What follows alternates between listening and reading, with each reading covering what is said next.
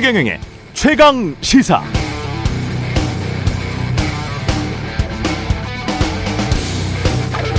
네, 트리키의 대지진 이어진 여진으로 계속 피해가 커지고 있습니다. 사망자 숫자 급격히 늘어나고 있는데요. 윤석열 대통령은 트리키의 구조 인력 의약품을 신속히 지원하라고 지시했습니다. 사랑하는 사람들을 잃은 튀르키예 국민들에게 깊은 애도를 표한다고 했습니다. 시민들의 애도 물결도 이어지고 있습니다. 튀르키예를 위해 기도한다는 사람들, 사이버 공간에서 눈에 많이 띄네요. 성금 내고 싶다는 사람들도 있고요. 아, 순수하고 당연한 인간의 감정, 측은 지심입니다. 가족을 잃고 비통함에 빠진 튀르키예 사람들에게 큰 위로가 될 겁니다. 똑같습니다. 아니, 같은 나라 사람이니까 그 아픔에 좀 더 공감해줘야 하지 않을까요? 이태원 참사 유가족들도 사랑하는 가족을 잃었습니다. 자식을 잃었습니다. 그런데 신자유연대라는 단체는 굳이 유가족들이 모인 장소를 찾아가 그들의 상처를 아직도 후벼파고 있습니다. 이게 어떤 종류의 사회적 목소리를 내기 위한 집회인지 모르겠습니다. 왜 거기서 시위를 하죠? 시위 그만했으면 좋겠습니다. 튀르키의 국민들에게 보내는 연민과 측은지심의 반만이라도 이태원 참사 유가족들에게 베풀면 안 될까요? 자식 잃은 부모란 세상에서 가장 슬픈 약자일 뿐입니다.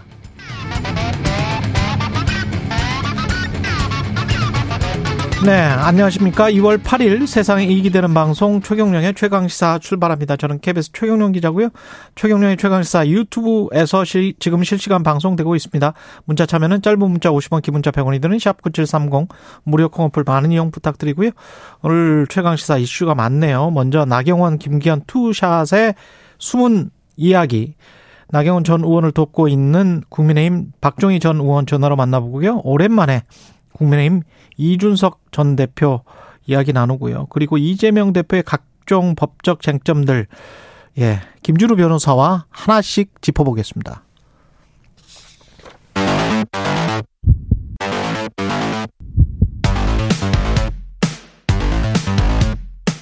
오늘 아침 가장 뜨거운 뉴스 뉴스 unboxing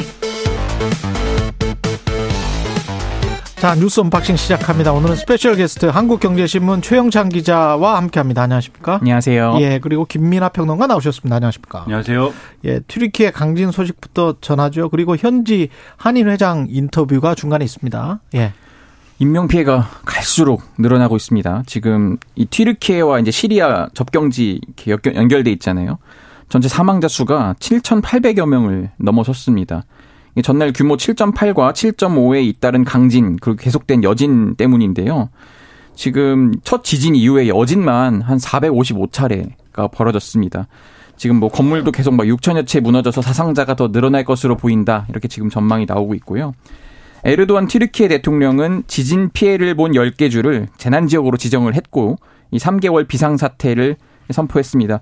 국제사회에 대한 지원도 호소를 하고 있고요. 지금 세계보건기구죠. WHO에 따르면은 최악의 경우 2만 명 정도 피해자 그 사망자가 예상이 된다. 최악의 경우 2만 명. 네, 지금 이렇게까지 전망이 나오고 있어서 굉장히 우려가 되고 있는 상황입니다. 어제 제가 그 WHO 담당관의 어떤 예측은 한 18,000명 모델 이야기를 했었는데 예, 거의 비슷하게 안타깝게 숫자가 비슷하게 되네요. 그게. 네.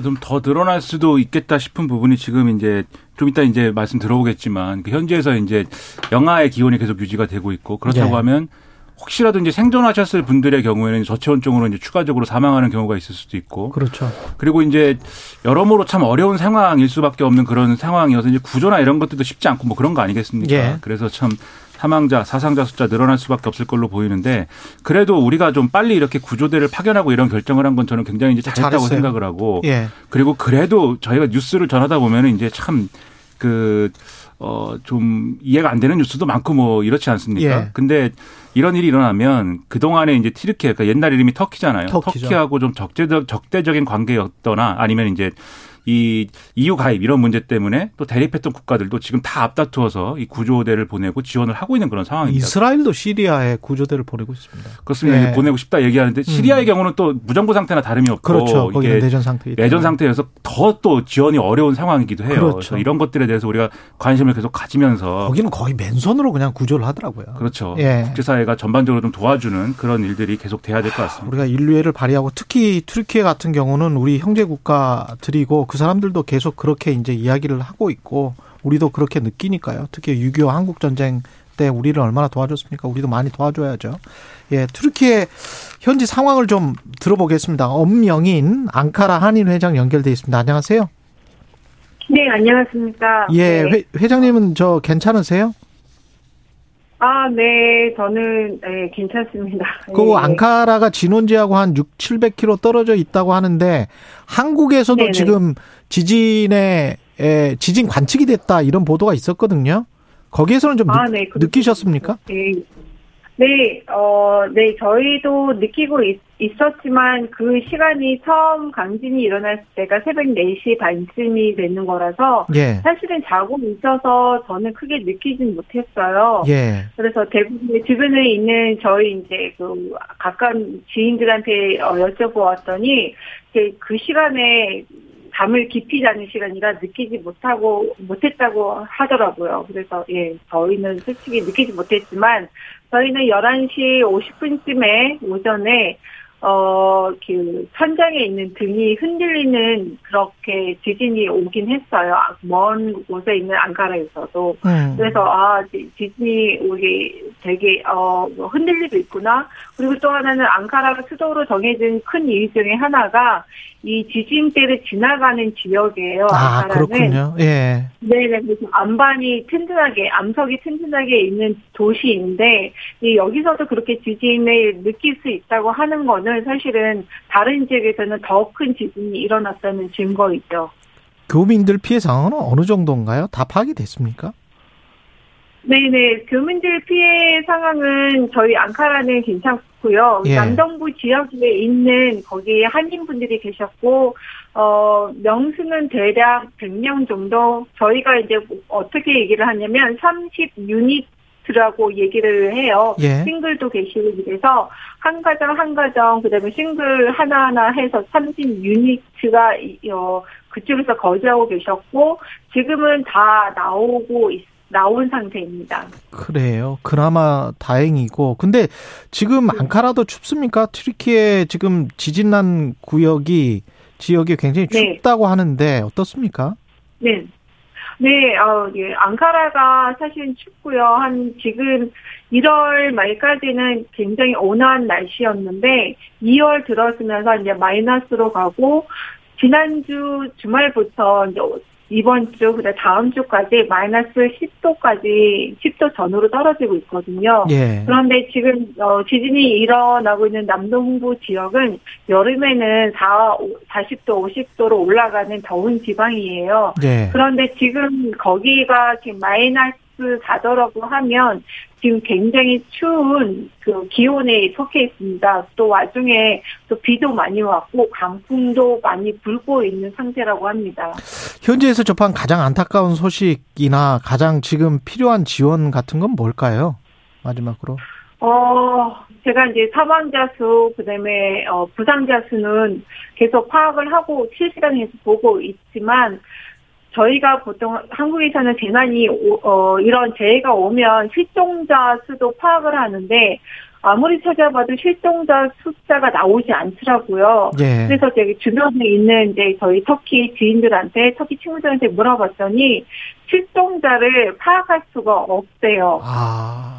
너무 많은 숫자가 실종이 되어 있기 때문에 파악하지 못해서 뉴스나 방송에서는 실종자 수가 나올 수 없을 정도로 지금 뭐 어떻게 감히 이렇게 파악이 되지 않는다고 그러면 지금 나온 사망자 숫자는 사망으로 확인된 그 시신의 숫자고 그죠.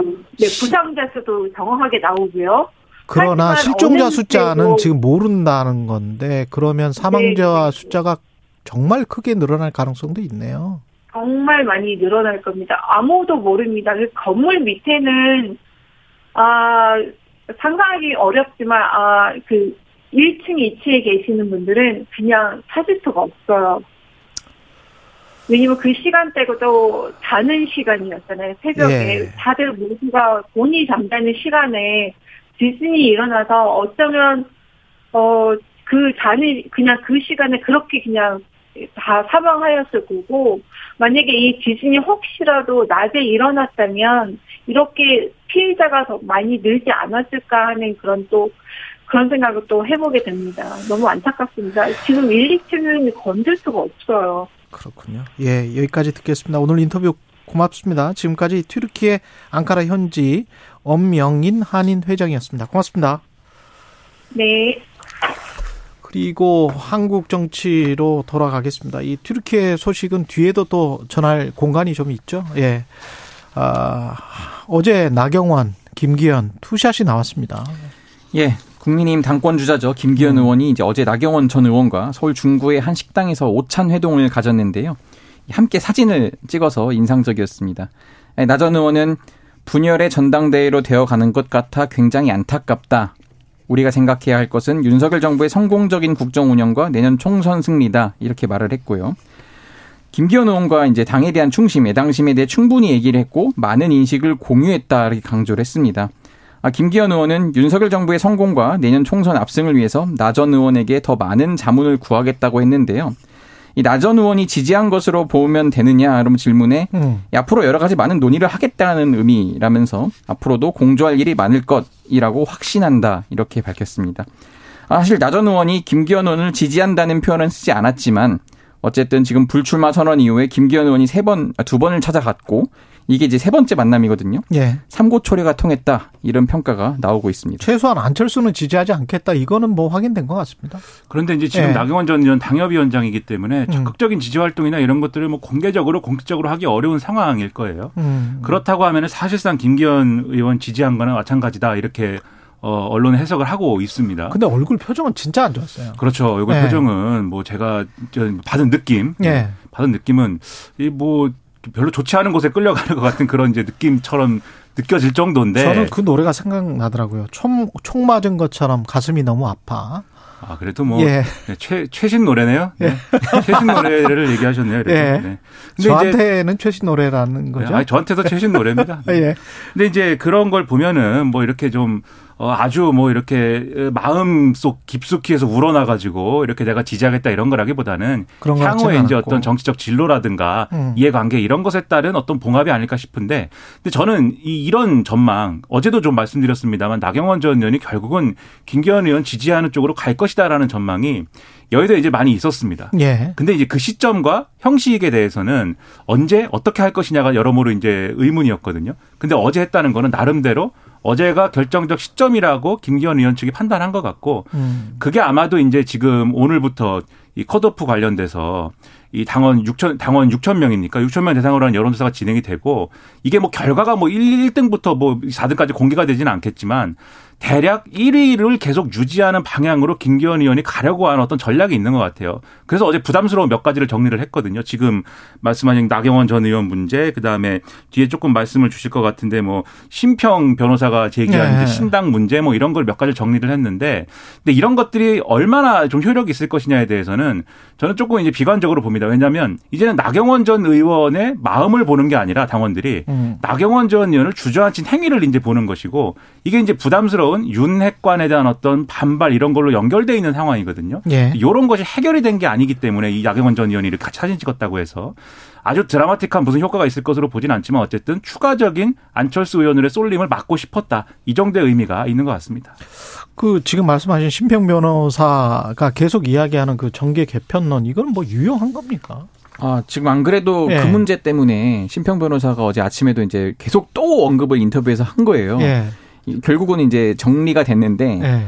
후원회장직을 사퇴를 했죠. 김기현. 예. 그렇게 해서 사퇴를 했고 어 그리고 김한길 대통령 직속 국민통합위원장. 이제 이분이 원래 또 정계 개편에 늘 항상 그 핵이라고 이제 불리는데 왔죠. 대선 네. 전부터. 근데 네. 이제 김신평 변호사의 언급도 결국은 이제 김한길 위원장을 그 이용을 해서 음. 뭐 이런 걸 지금 윤석열 대통령이 구상을 할 수도 있다. 만약에 윤석 안철수 의원이 대표가 된다면 이제 이런 전제를 달았지만 어쨌든 그런 게 논란이 벌어지자 김한길 위원장도 직접 언론에 입장문을 발표를 했어요. 저는 국민통합위원장직에만 충실할 뿐 정계 개편과 관련한 어떤 만남도 가진 적이 없고 구상도 갖고 있지 않다 이렇게 했고 개인적인 입장을 덧붙이자면 대통령이 탈당하는 일은 없어야 한다고 생각한다 이렇게 강조를 해서 어. 지금 어쨌든 지금 김기현 의원을 어, 당대표를 만들기 위한 이 국민의힘 측 여권의 모든 그 온 우주의 힘이랄까요? 이렇게 지금, 네.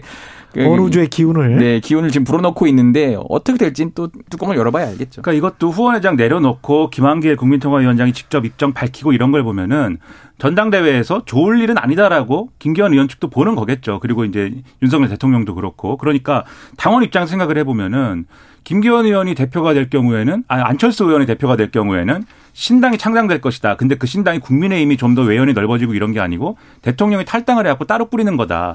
그러면 이게 어 별로 이렇게 이 괘씸한 모습 아닙니까? 사실 당원들 입장에서 보면은 그렇죠. 그래서 이게 다음 메시지인데. 네. 근데 이게 정리되는 방식이 저는 한 가지가 의문이 남는 게 대통령실이 명확하게 심평 변호사에겐 사실이 아니다라고는 또 얘기를 안 해요. 그런 말은 없었죠. 그렇죠. 대통령실의 입장 표명은 없어요. 네. 그러면 이게 둘 중에 하나라는 거죠. 첫 번째로는 심평 변호사가 청기 누설을 하고 있는 게 맞다든지 아니면은 이게 일종의 이제 당원들을 향한 협박 전략이다. 그래서 김기현 의원 안 되면은 앞으로 어떻게 될지 모르니까 반드시 김기현 의원을 지지해야 된다는 암묵적인 무슨 메시지를 여전히 뭐 내고 싶은 거 아니에요. 대통령실 차원에서는 이런 두 가지 중에 하나일 것으로 보이는데 어떤 경우든 당원들의 입장에서는 적절치 않다라고 생각할 가능성이 큰 것 같습니다. 네, 대통령실은 개인 의견의 입장을 내는 거는 적절하지 않다. 그래서 이제 입장을 내지 않았다. 이렇게 이야기를 하고 있는데 다른 개인 의견에는 입장을 냈었던 적도 있거든요. 네. 그렇죠. 네. 예. 이재명 민주당 당대표는 검찰에 지금 재출석하는데 10일, 예. 10일 출석하는 내일 모레. 네, 금요일입니다. 예. 어, 대장동 및 위례 신도시 개발 사업 비리 의혹 사건 피의자로 서울중앙지검에 출석을 하는데 2차 조사거든요. 10일 오전 11시쯤 이 중앙지검 추가 소환 조사를 받을 예정이고 이 대표가 이제 이렇게 얘기를 했습니다. 주중에는 당무와 국정에 집중해야 해 주말에 출석하겠다는 입장이었으나 검찰이 주중 출석을 고집했다는 거예요. 그래서 10일 최고위원회의를 마친 다음에 출석하기로 했다. 이게 지금 민주당 쪽 설명입니다. 아, 지금 검찰은 이번 조사에서 이 대표 진술서에 언급되지 않은 두 최측근이죠. 정진상 전 정무주정실장과 김용 전 민주연구원 부원장 혐의 관련된 내용을 집중적으로 조사할 방침인데요. 지금 또 하나 나오고 있는 게 김성태 전 쌍방울 그룹 회장의 금고지기로 지목된 그 그룹 재경 총괄본부장이 예. 있어요. 여기 이분이 이제 이르면 이번 주 국내에 송환될 예정인데 운전 비서도 온다며요. 예. 그래서 예. 지금 태국에서 어쨌든 국내에 귀국하겠다는 의사를 검찰에 밝혀서 여기가 또 어떻게 좀 키맨으로 작용할 수 있지 않을까 뭐 이런 전망도 나오곤 있습니다. 그러니까 앞으로 이재명 대표와 민주당은 이른바 검찰 수사를 가지고 계속 얘기할 수밖에 없는 조건인데 음. 지금 이제 출석하는 것도 사실은 검찰이 이제 9시 반에 오라고 그랬는데 아침에 최고위원회 해야 되니까 11시에 간다. 이제 이렇게 이재명 대표 입장 정리한 것이고 그리고 주말에 간다고 계속 고집해 왔는데 검찰이 주중에 꼭 와라. 이렇게 얘기를 해서 그건 우리가 수용했다. 이렇게 얘기를 하고 있는 거예요. 그러니까 출석하는 것도 이제 줄다리기처럼 되고 있는 건데 근데 지금 말씀하신 이제 그 쌍방울 전 회장의 운전기사라는 사람이 이제 들어왔고, 음. 그다음에 추가로 들어온다는 금고직이라는 사람은 아마도 들어오면은 그 자금 흐름, 뭐 시비 발행하고 뭐 이런 거 있지 않습니까? 그렇죠. 자금 흐름과 관련된 예. 일종의 요 증거나 이런 것들을 증언이나 이런 것들을 할 것 같고, 지금 뭐 수행하는 기사라는 사람은 휴대폰을 여섯 개를 갖고 있다는 거지 않습니까? 음. 그 중에 이제 김성태 전 회장의 대포폰이 있을 것으로 검찰은 추정하고 있기 때문에 그런 부분이 또 수사의 핵심이 또 될 것이고 예. 요 국면 지나면 또 백현동 개발에 대해서 어제 압수수색을 40군데를 했어요 검찰이. 그랬더라고요. 그리고 추가로 이제 호텔과 관련된 호텔 개발과 관련된 뭐를 또 수사를 착수를 한다고 합니다. 어. 계속 그러면 이걸 검찰 출석을 할 것이냐, 체포동의안 처리할 것이냐, 그리고 재판에 기소가 될 것이냐, 재판을 진행을 하면서 여러 가지 보도와 그 재판 전략 어떻게 할 것이냐 계속 요 얘기하게 되는 건데. 음. 어떻게 현명하게 대응할 것인지에 대해서 깊은 고민이 또 필요한 상황이 이어지는 겁니다. 예, 자세한 법적인 이야기는 김준우 변호사랑 더 이야기를 나눠보도록 하고요. 이거 짧게 예, 법원에서 베트남전 민간인 학살에 대해서 첫 배상 판결. 어 이거는 굉장히 의미 있는 판결이네요. 네, 네. 예. 그 서울중앙지법 이 이제 판결을 한 건데요. 이 베트남인 응우엔 티탄 씨가 대한민국 정부를 상대로 낸 손해배상 청구 소송에서 이 원고 일부 승소 판결을 했습니다. 재판부는 피고인 대한민국은 이 원고인 응우엔 씨에게 3천만 100원에 대한과 이에 대한 그 지연 손해금을 지급하라 음. 이렇게 지금 했는데요. 아, 이게 설명을 드리자면은 그 베트남 전 때인 1968년 2월 12일에 한국군 해병 제2여단인 이 청룡부대가 이 군인들이 베트남 꽝남성 폭리 마을에서 74명의 민간인을 집단 학살했다면서 이 대한민국 정부를 상대로 2020년에 3천만 100원을 청구하는 손해배상 소송을 냈어요. 이게 왜 3천만 100원이냐면은 3천만 원 이하 이제 소액 사건으로 분류되면은 판결문에 이유가 기재되지 않을 우려가 있어가지고 청구 금액에 이제 100원을 더한 건데요. 어쨌든 재판부는 지금 베트남, 베트남전 참전 군인을 비롯해서 당시 상황을 목격한 이들의 증언을 토대로 응우엔 씨 주장을 대부분 사실로 인정을 했습니다. 1심 판결이니까 뭐 위에 지켜봐야 되겠지만 우리가 다른 나라 그러니까 예를 들면 일본의 식민 지배에 대한 어떤 피해라든지 법적인 책임이라든지 이런 걸 인정하라고 요구하는 것만큼 또 그렇습니다. 우리가 다른 나라에 끼친 피해라든가 가해라든가 이런 것들을 인정하면서 법적 있다면. 책임을 그렇죠 예. 전화가는 방향으로 가는 게 저는 또 이 자유민주주의에 맞는 것이라고 생각하고 아, 국제사회에서 우리가 그렇죠. 예, 해야 그할 일을 하는 겁니다. 그렇죠. 그 정도의 예. 또 책임을 지는 게 이 자유민주주의의 연대에 또 예. 어울리는 일이라고 생각해서 예. 이런 법적 판결을 계속해서 존중하고 책임을 이어 나가는 게 필요하다 그렇게 생각을 합니다. 음, 잘못된 행위를 했으면 책임을 져야겠죠. 예, 여기까지 하겠습니다. 뉴스 unboxing 최영창 기자 김민하 평론가였습니다. 고맙습니다. 감사합니다. 고맙습니다. KBS 1라디오 최경영의 최강시사 듣고 계신 지금 시각 7시 41분입니다. 오늘 하루 이슈의 중심. 당신의 아침을 책임지는 직격 인터뷰. 여러분은 지금 KBS 1라디오 최경영의 최강 시사와 함께하고 계십니다. 네, 앞서 뉴스 언박싱에서도 전해드렸습니다만 국민의힘 나경원 전 의원과 김기현 의원의 깜짝 회동 어제 사실상 연대에 나선 것으로 보입니다. 나경원 전 의원을 돕고 있는 박정 박종희 전 의원 연결돼 있습니다. 안녕하세요, 의원님. 네, 안녕하십니까? 예. 이게 사실상 지지 선언이라고 제가 말해도 됩니까? 어, 뭐 글쎄요. 뭐 사실상 지지 선언으로 봐야 되겠죠. 예. 뭐 제가 저 신문 기자 출신으로 제목을 뽑는다면 예. 김기현의 손을 나경원이 잡아줬다 정도. 김기현의 손을 하겠지만 나경원이 네. 잡아줬다. 김기현 제가 화면을 자세히 보니까요. 김기현 의원은 손을 두 손을 아주 마주 잡고 있고 나경원 의원은 한 손만 잡고 있더라고요. 네, 예. 어제 좀 그림이 조금 어, 서로 좀 불편했다 하는 얘기들 기자들이 많이 하더라고요. 예. 어, 속내들을 잘 표현한 거 얼굴 표정이 나타난 것 같아요. 예. 그러니까 김기현 의원은 좀 나경원 대표가 좀 더 화끈하게 지지를 해줬으면 하는 생각이었을 거고 음. 나경원 전 대표도 이제 김기현 전 대표가 아좀 여러 가지 그동안에 있었던 불편한 일들을 중간에서 좀 역할을 해줬으면 하는 그런 서운함들이 있었겠죠. 또는 사, 뭐 사과를 한달지. 예. 네네. 그게 예. 얼굴 표정에 나타난 것 같습니다. 그럼 마음을 그러면 나경원 전 의원이 완전히 바꾼 걸까요? 아니면 앞으로 어떤 역할을 하게 되나요? 어, 앞으로 이제 전당대회가 많이 남았으니까요. 그 예. 안에 이제 이런저런, 어, 모션들이 있겠죠. 음. 그, 어제는 이제, 그, 말하자면 김기현 의원이 여러 번 찾아오고 또 초선 의원들이 와서 또, 뭐, 위로 겸, 뭐, 유감의 뜻을 좀 표하고 한 거에 대한 또 오늘 내일 어, 전당대회 그 컷오프 관련한 여론조사가 있는 타이밍, 뭐 여러 가지 고려해서 예. 어, 어제 이제 만난 거로 보여지는데요.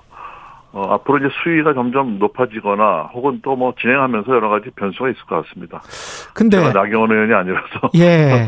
근데 설명을 못 드리겠습니다만 아, 안철수 의원이랑은 그러면 어떤 선을 긋는 상황인가요? 이렇게 되면? 어, 이제 일반 국민들이 보는 저희 당의 안철수 의원에 대한 시각과 예. 당원들이 보는 시각이 조금 차이가 있거든요. 음. 당원들이 그 정치 뒷얘기라든가 그동안에 안철수 의원의 쭉 행보라든가에 대해서 잘 알고 있습니다. 그 박원순 시장 지지하면서부터 예. 안철수 의원이 정치를 시작하지 않았습니까? 예.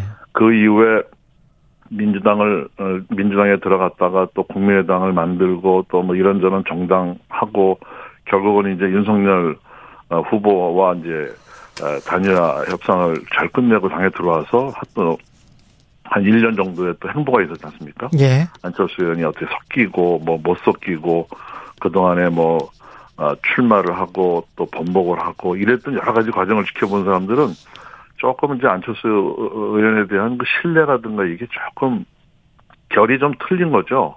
그러네요. 네, 예. 그런 것들이 있 기 때문에 나경원 대표가 이제 안철수 대표를 지지하느냐 안 하느냐 이런 문제보다도 예. 당원들의 이제 의, 저, 현재 전당대회를 지켜보는 시각에서 어떤 게 당에 좋을까 하는 이제 선당 후사 정신으로 김기현 어, 의원은 어제 만난 거다 이렇게 보시면 되겠습니다. 그러니까 나경원 전 의원 입장에서는 본인에게는 좀 너무한 것 같지만 당의 일부 초선 의원과 뭐 어, 이른바 이제 윤핵관이라고 불리는 사람들이 너무한 것 같지만 그렇다고 안철수 후보를 어, 지지하거나 연대할 수는 없다, 믿을 수는 없다, 뭐 이런 걸로 해석을 할 수 있겠습니다. 음, 지지하기 지지하기가 어렵다는 지지하기가 어렵다.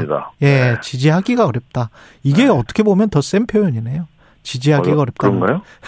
지지하기가 어렵다, 예. 힘들다. 예, 그러니까 본원적으로 안철수 후보를 믿을 수가 없다라는 거잖아요. 이거는. 음, 안철수 의원의 그건 어떻게 보면 본인의 책임일 것 같습니다. 아, 본인의 뭐, 책임이다. 네. 예. 당에 와서 아직 섞이질 못하고 아직도 좀 우리 당 당원 맞나 하는 이제 의구심이 있는 것은 아. 어 제가 작년에 그 이 대선 과정이나 뭐 이렇게 쭉 의원들이나 뭐 이렇게 쭉 얘기를 들어보면 그 후에 여러 번 좀 기회가 많이 있었거든요. 예. 그런 그 스킨십이라든가 이게 잘 이루어지지 못한 아. 것 같고요. 예. 그 다음에 그 이후에 그 뭐 여러 가지 있지 않습니까? 뭐 음. 어, 정부의 정책이라든가 또 당의 어떤 현안이 있을 때 예. 좀 여당 집권 여당의 어떤 책임 있는 의원으로서 좀 신중한 스탠스를 좀 취, 했어야 되는데 예. 조금 뭐 너무 비판적이라든가 음. 뭐 이런 부분들이 좀 당원들에게 좀 다가가지 못한 거 아닌가 하는 그런 생각이 좀 듭니다. 그러면 이런 생각이 박정희 의원님뿐만이 아니고 나경원 전 의원도 같은 생각인 거는 맞죠? 그런 인식들이 많이 퍼져 있죠 당에. 아 당에 그런 인식들이 네. 많이 퍼져 있다. 나경원 네, 전 그렇습니다. 의원도 같은 생각을 가지고 있다.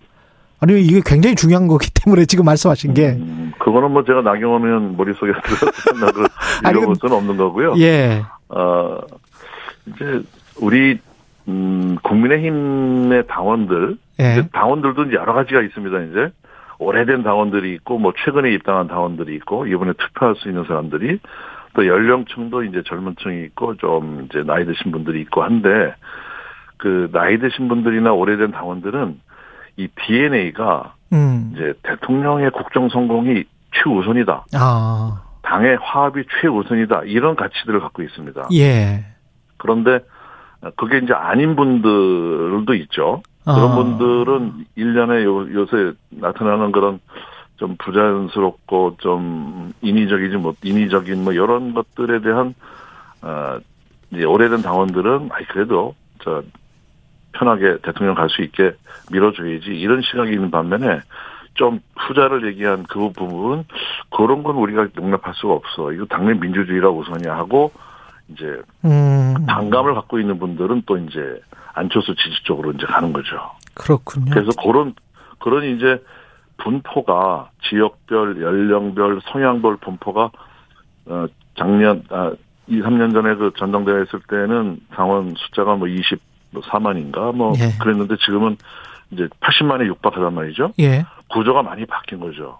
음. 그래서 그 그분들이 어, 투, 어떤 층에서 투표율이 높을 것인가 또 그런 어떤 분들이 어떤 성향의 분들이 또 김기현이냐 안철수냐 뭐 이렇게 택할 것이냐 따라서 이제 전당대회 판이 요동을 치는 건데 거기서 이제 어 어제 회동이 나경원 전 대표의 역할이 이제 거기서 나오는 거죠. 그렇군요. 어느 쪽에 손을 들어주느냐.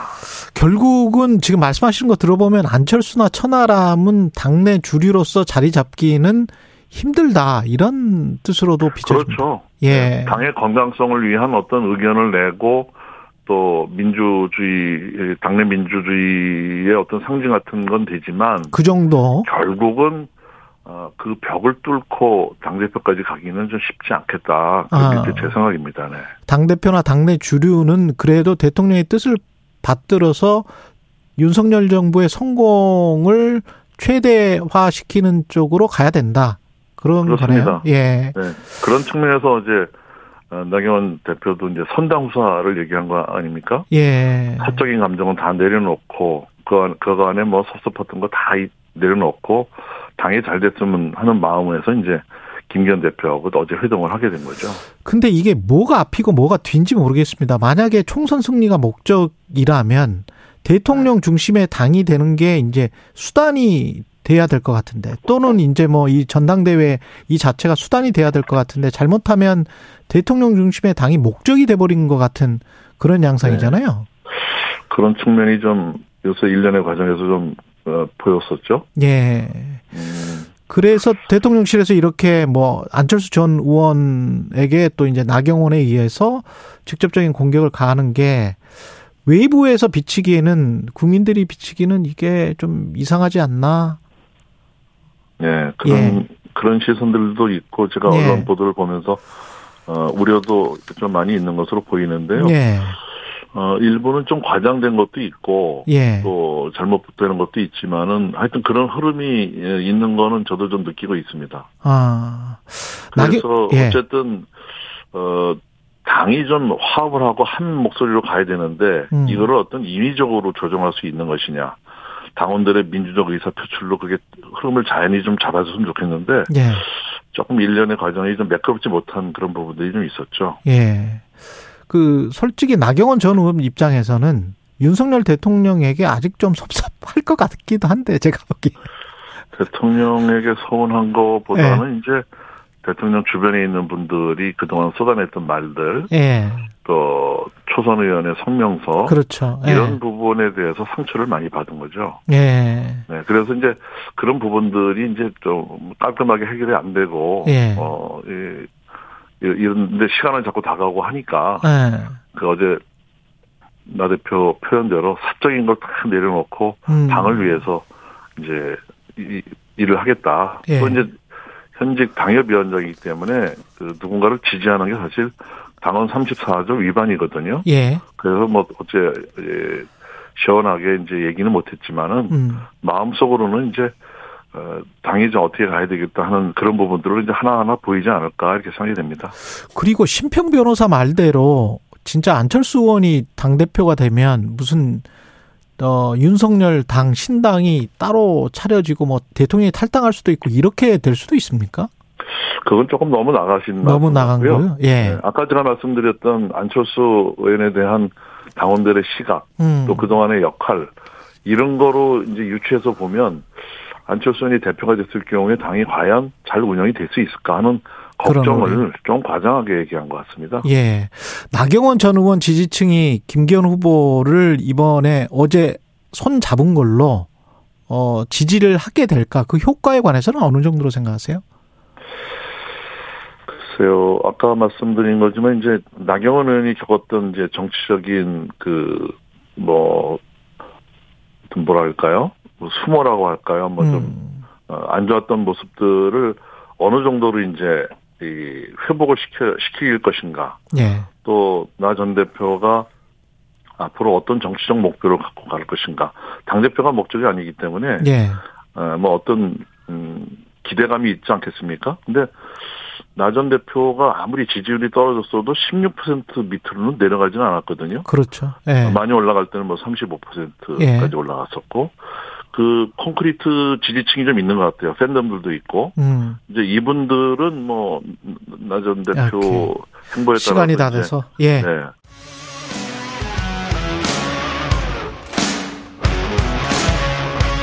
오늘 하루 이슈의 중심 최경영의 최강 시사. 네, 국민의힘 전당대회 상황 이분은 어떤 마음으로 지켜보고 있을까요? 이준석 전 국민의힘 대표 자리에 나오셨습니다. 안녕하십니까? 네, 안녕하세요. 예, 오랜만에 뵙습니다. 네. 예. 전당대회 양상이 그때랑 지금이랑 좀 다르죠. 만약에 출마를 지금 했다 하면 이준석 전 대표가 다시 당 대표가 됐을까요? 어떻게 생각하세요? 이렇게 생각합니다. 지금 음. 이제 천하람 후보가 사실상 제 지지층 또는 저와 생각을 같이 하는 사람들이 이제 예. 관심을 갖는 후보인데 천하람 후보가 물론 뭐 천하람 후보도 방송 많이 나오고 있지만은 음. 아직 정치적인 인지도가 그렇게 높진 않은 상황 속에서도 그렇죠. 어, 출마 선언한 지 일주일이 안 됐는데, 이제 선전을 해 나가는 모습을 보면서, 제가 봤으면 조금 더 그것보다는 표가 나오지 않았을까. 지금 단계에서는. 예. 겸손한 말씀입니다. 예, 근데 예.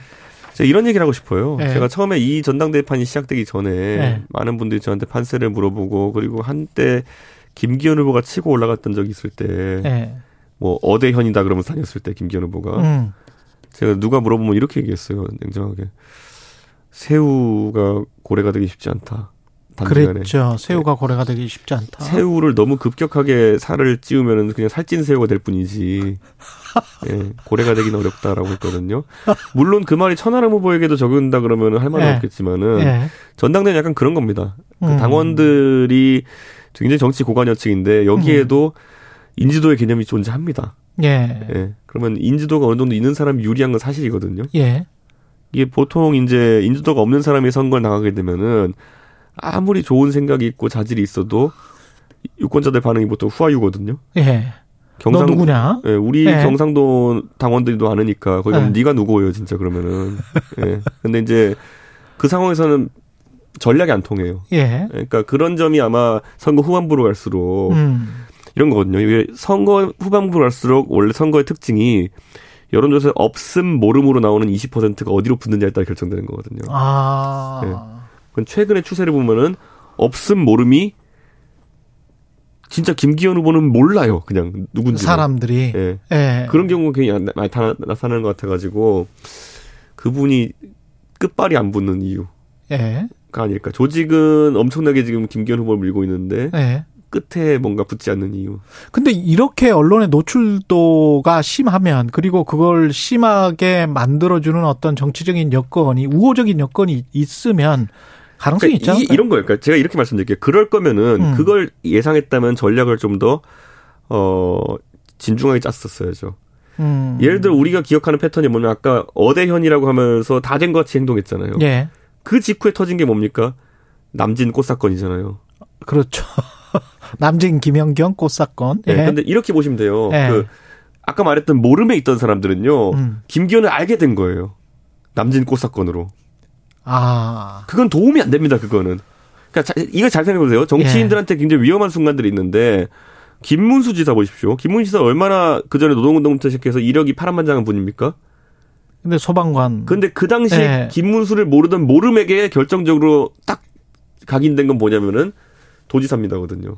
예. 김문수라는 사람의 수많은 훌륭한 행적이나 과거의 그런 것들은 모르는 거예요, 그냥. 다 묻혀버렸지. 예. 그러니까 근데 안철수 후보 같은 경우에는 우리가 그 한 10여 년 세월 동안 이분의 궤적을 다 봤잖아요. 음. 때로는 토론에서 좀 우스꽝스러운 모습이 나오기도 하고, 근데 그 다음에 좀 더 발전된 모습을 보이기도 하고, 예. 어떨 땐 정치적으로 뭐 맨날, 그러니까 종합평가가 가능한 인물인데, 예. 단기전에 있어가지고 김기현 후보는 그냥 일부한테는 꽃 주고 사진 찍은 아저씨가 되는 거예요.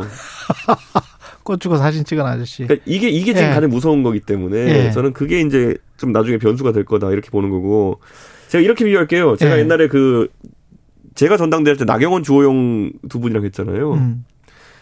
그때 이제 주호영 대표도 조직을 많이 준비하셨어요. 음. 특히 대구 경북 중심으로. 예. 그리고 주호영 대표는 워낙 또 훌륭한 인격자시기 때문에 적이 별로 없어요. 음. 근데 제가 거기서 이제 선공을 했잖아요. 어느 정도는. 예. 그 그때 물론 이제 주호영 대표 쪽에서 저한테 그 영선에 이제 뭐 국회 경영 경험도 없는 사람이 어떻게 당 대표 할 수 있겠냐는 식으로 얘기해서 제가 받아칠 좀 세게 받아쳤던 게 아니 평생 803만 올랐던 분이 어떻게 음. 이 수도권 선거를 하고 할 수 있겠느냐. 그 이야기 했었죠. 네. 네. 서울에서 후배들이 수락산 불암산에 도전하고 할때 음. 803만 오르시던 분이 어떻게 당을 이끌 수 있겠냐 이렇게 했잖아요. 똑같은 상황입니다. 지금 울산으로 치면 예를 들어 김기현 후보 일정의 모든 공직선거는 울산 나가셨거든요. 울산에 문수산만 오르던 분이 어떻게 수도권을 공략할 수 있겠느냐. 음. 이 답하는 게 힘들 겁니다. 김기현 의원은 그걸 답하는 게 힘들 것이다. 박종희 전 의원은 방금 인터뷰에서 네. 안철수 의원에 대해서 당내 종합적 종합 평가를 말씀을 하셨는데 당내 종합적인 불신이 있는 것처럼 믿음이 없는 것처럼 이야기를 하셨는데 그게 맞는 평가입니까? 어떻게 보십니까? 불신 있죠. 불신 있습니까? 있죠. 네. 네. 왜냐면 이제 그 이렇게 보시면 돼요. 서울시장 선거 때 오세훈 안철수 단일화 때 오히려 사실 대선 때 단일화는요. 네. 뭐 쑥덕쑥덕 뭘 했는지 사람이 잘 몰라요 내막을. 음. 예. 네. 뭐 장재훈 의원이 뭐 데리고 가가지고 뭐 했다는데 몰라요 그걸 내막을. 그런데 서울시장 단일화 때는 그 협상 과정에 이런 것들이 많이 노정되고 이러다 보니까 많은 사람들이 기억하고 있어요. 음. 어떻게 나왔는지. 예. 그 저야 뭐 너무 잘하니까. 아. 네. 근데 이제 뭐 그런 측면이 있는데 그게 중요한 게 아니라니까요. 그게 중요한 게 아니다. 네. 그 안철수 의원의 약간 그런 까다로운 특성부터 해서 다 알고 있어요, 국민들은. 음. 그거 알고 지금 이지지로 나온 겁니다. 근데 국민의힘 당원 입장에서 봤을 때는 또 다를 수가 있지 않습니까? 윤석열 정부의 뭐 성공을 위해서라도 김, 그래, 그렇게 만약에 대통령실에서 미는 것처럼 보인다면 김기현 의원을 미는 게 낫지 않나 이렇게 생각하는 수긍하는 당원들도 많지 않을까요? 그 제가 생각할 때 여의도에서 네. 제일 가식적인 말이 뭐냐면요. 음. 국회의원들끼리 만나가지고 존경하는 최경영 의원님. 예. 서로 존경 안 하면서도 그렇게 얘기하는 거예요. 예? 근데 그 다음으로 가장 의미 없는 말들을 보수 정치인들이 이제 예. 입 밖으로 내는 게 뭐냐면은 윤석열 정부의 성공을 위해서 어떻게 예. 어떻게 하겠다. 저는 그 너무 잘 믿는 게 이게 탈이군요. 저는 이렇게 말할 수 있는 게 예. 뭐냐면 각 예. 지역에서 예. 총선을 나가고 싶은 사람이 만약 지금 준비하고 있잖아요. 음. 들어 당원들을 상당수 데리고 있는 사람도 있잖아요. 그러면은요. 윤석열 정부의 성공을 위해서는 취임새고요. 예. 내가 총선 나가고 총선에서 이길 수 있는 사람을 뽑게 돼 있습니다. 결국은 공천. 아, 그렇죠. 그리고 공, 그 공천 이후에 승리. 세상에서 제일 좋은 입시 제도가 뭔지 아십니까? 예. 내 아들 입시 가는 대학 가는 제도. 내 아들 대학 가는 제도. 그러네요. 예. 예. 그러니까 그걸 생각하셔야 돼요. 그러니까 음. 지금 상황에서 많은 추임새로 나오는 말들이나 그냥 갖다 붙이는 말들을 볼게 음. 아니라 결국에는 수도권에 있는 사람들은 음. 내가 당선되기 위해서 어떻게 해야 되느냐. 예를 예. 저 같은 사람도 봐, 보세요. 저도 총선 나가야 되는데 예. 제가 2020년 총선에서 제가 인지도 인지도도 있었고 당연하죠. 예. 정말 열심히 선거 준비해가지고 노원병에서 보수 후보 역대 최고 득표를 얻었어요. 그래서 음. 본투표 이기고 사전투표 졌어요, 제가. 그런데 이렇게 말씀드릴게요. 그때 제가 깨달았어요. 야, 인간이 할 수 있는 건 당연한데도 이렇게 나오면은 음. 그 다음부터는 지도부 리스크를 없애야 되는구나. 아. 그때 황교안 지도부에서 여러 가지 뭐 예를 들어 막말 사건인가 대응 같은 거잘 못하면서 예. 그냥 구조적인 표가 많이 깎였던 거거든요. 수도권 전멸 났던 거거든요. 그 지금 말씀하시는 거 들어보면 김기현보다는 안철수가 인지도가 훨씬 더 높은 거는 사실이고 그런데 지도부 리스크로 따졌을 때는 만약에 안철수가 되는 리스크와 김기현이 되는 리스크는 어떤 쪽이 더 이런 거예요. 김기현 후보 같은 경우 아까 말했듯이 울산에 문수산밖에 안 올라봤기 때문에 네. 수도권 선거를 모를 겁니다. 예를 들어 당장 이렇게 말씀드릴게요. 4월 달에 저는 용산구청장 보궐선거 할 수 있다고 생각합니다. 음. 박형 구청장이 옥중 결제하고 이러면서 못 버틸 거거든요. 네. 아무리 1심까지 버틴다 하다 못하게 할 겁니다. 구 예. 주민들이. 그러면 4월 달 선거에 만약에 이제 용산구청장 선거가 있는데 김기현 후보가 가가지고 지원 유세했을 때 용산 구민들이 먹히나 알아볼까? 음. 아니면 후화유가 나올까? 저는 그 리스크가 크다 봅니다. 음. 안철수 후보는 우선 최소한의 인지도는 있을 거 아닙니까? 그러네요. 그런데 우리가 잘 아는 것처럼 그런 안철수 후보가 예전에 대선 주자로서 굉장히 쌩쌩했을 때, 예. 그러니까 국민의당을 창당했던 시기에 그런 선거 지원 능력이 예. 아직까지 있느냐는 예. 미지수지만은 인지도 면에서는 상시 차이나겠죠. 그 안철수 후보는 믿을만 할, 할 만큼 좀 변했습니까? 어떻게 보십니까? 저는 그분에 대해서 부정적인 생각밖에 안 하기 때문에 저한테 그런 거 물어보지 않죠. 제가 지금 이런 얘기하는 게 안철수 후보 좋아해서 하는 얘기 아니라니까요. 예, 저는. 아니 근데 인지도는 또 객관적으로 높게 평가를 뭐 물론 이제 객관적으로 평가를 하시니까 그거는 높게 평가를 해 주셨는데 그러면 천하람 변호사는 어떻습니까? 천하람 변호사가 더 치고 갈 수 있습니까? 그래서 이제 필요한 게 천하람 변호사 입장에서는 예. 과거에 지난 전당대 때 저한테 일어났던 돌풍 같은 것을 기대해야 되는 것인데 음. 어 이런 겁니다. 그 어느 정도는 지금의 양 후보의 예. 행태에 대해 극단적 염증이 발생해야죠 우선 국민들의. 아. 예. 그러면은 가능성이 있을 것이다. 그 최근에 그 인기 드라마 무슨 뭐 재벌집 어쩌고 했던 드라마가 있었거든요. 막내 아들. 예. 네, 거기에 보면은 그 어린 진도준이라는 양반이 예. 이제 할아버지 앞에 두고 하는 얘기가 있어요. 아. 대통령 선거에 대한 예측이죠. 그렇죠. YS와 DJ가 노태우가 붙으면은 어. 노태우가 어떻게 이기느냐에 대해 가지고 이야기한 거였거든요. 맞아요. 저도 기억나. 예. 네. YS랑 DJ는 계속 싸울 거고 음. 그 사람들 연대가 안 되고 결국에는 예, 그래서 노태우가 될 것이라는 얘기였거든요. 3위인 노태우가 될 것이다. 예. 예. 근데 저는 이제 보시면 되죠. 그 당시 87년 민주화 이후에 민주화의 과실을 예. 국민들이 전부 다 시위에서 얻은 민주화의 과실을 예. 노태우가 가져갈 거라고 누가 생각했겠습니까, 그때? 그런데 네. 그럼에도 불구하고 집권 2년 차, 1년도 안 된, 만으로 1년도 안 된 대통령의 강력한 힘이라는 게 느껴진단 말이죠. 그런 상황에서 천하람 또는 안철수가 가능성이 있을까요? 현실적으로. 결선 투표가 그 극적 가능성 을 높여줬고요, 오히려. 예. 그들의 의도와는 다르게 거꾸로 이제 극적 가능성 을 높여준 것이고요. 결선 음. 투표만 진출하면 그다음 모르는 겁니다. 예. 예를 들어 그때 가가지고 대통령 지지율이 지금 더 낮아지면은 음. 당원들이 위기감 느낄 겁니다. 야, 이거 대통령만 바라보고 가도 되는 거야? 아니면 새로운 영웅을 만들어야 되는 거야? 아. 이 생각을 할 겁니다. 반대로 예전에 박근혜 대통령 같은 경우에는 당원들에게 대해서 장악력이 역대 최고인 대통령이었어요. 예. 박근혜 대통령에 대한 당원들의 그 당시 호감이라는 거는 음. 2014년 이렇게 가보면 상상도 못 해요. 음. 근데 그 당시에 박근혜 대통령이 김무성이라는 사람이 너무 싫어가지고 예. 서청원이라는 사람을 만들어 보려고 그렇게 노력했으나 그 박근혜 대통령 그 보수 정당 당원들에 대한 그립이 강했던 박근혜 대통령도 못 만들었던 게 당 대표예요.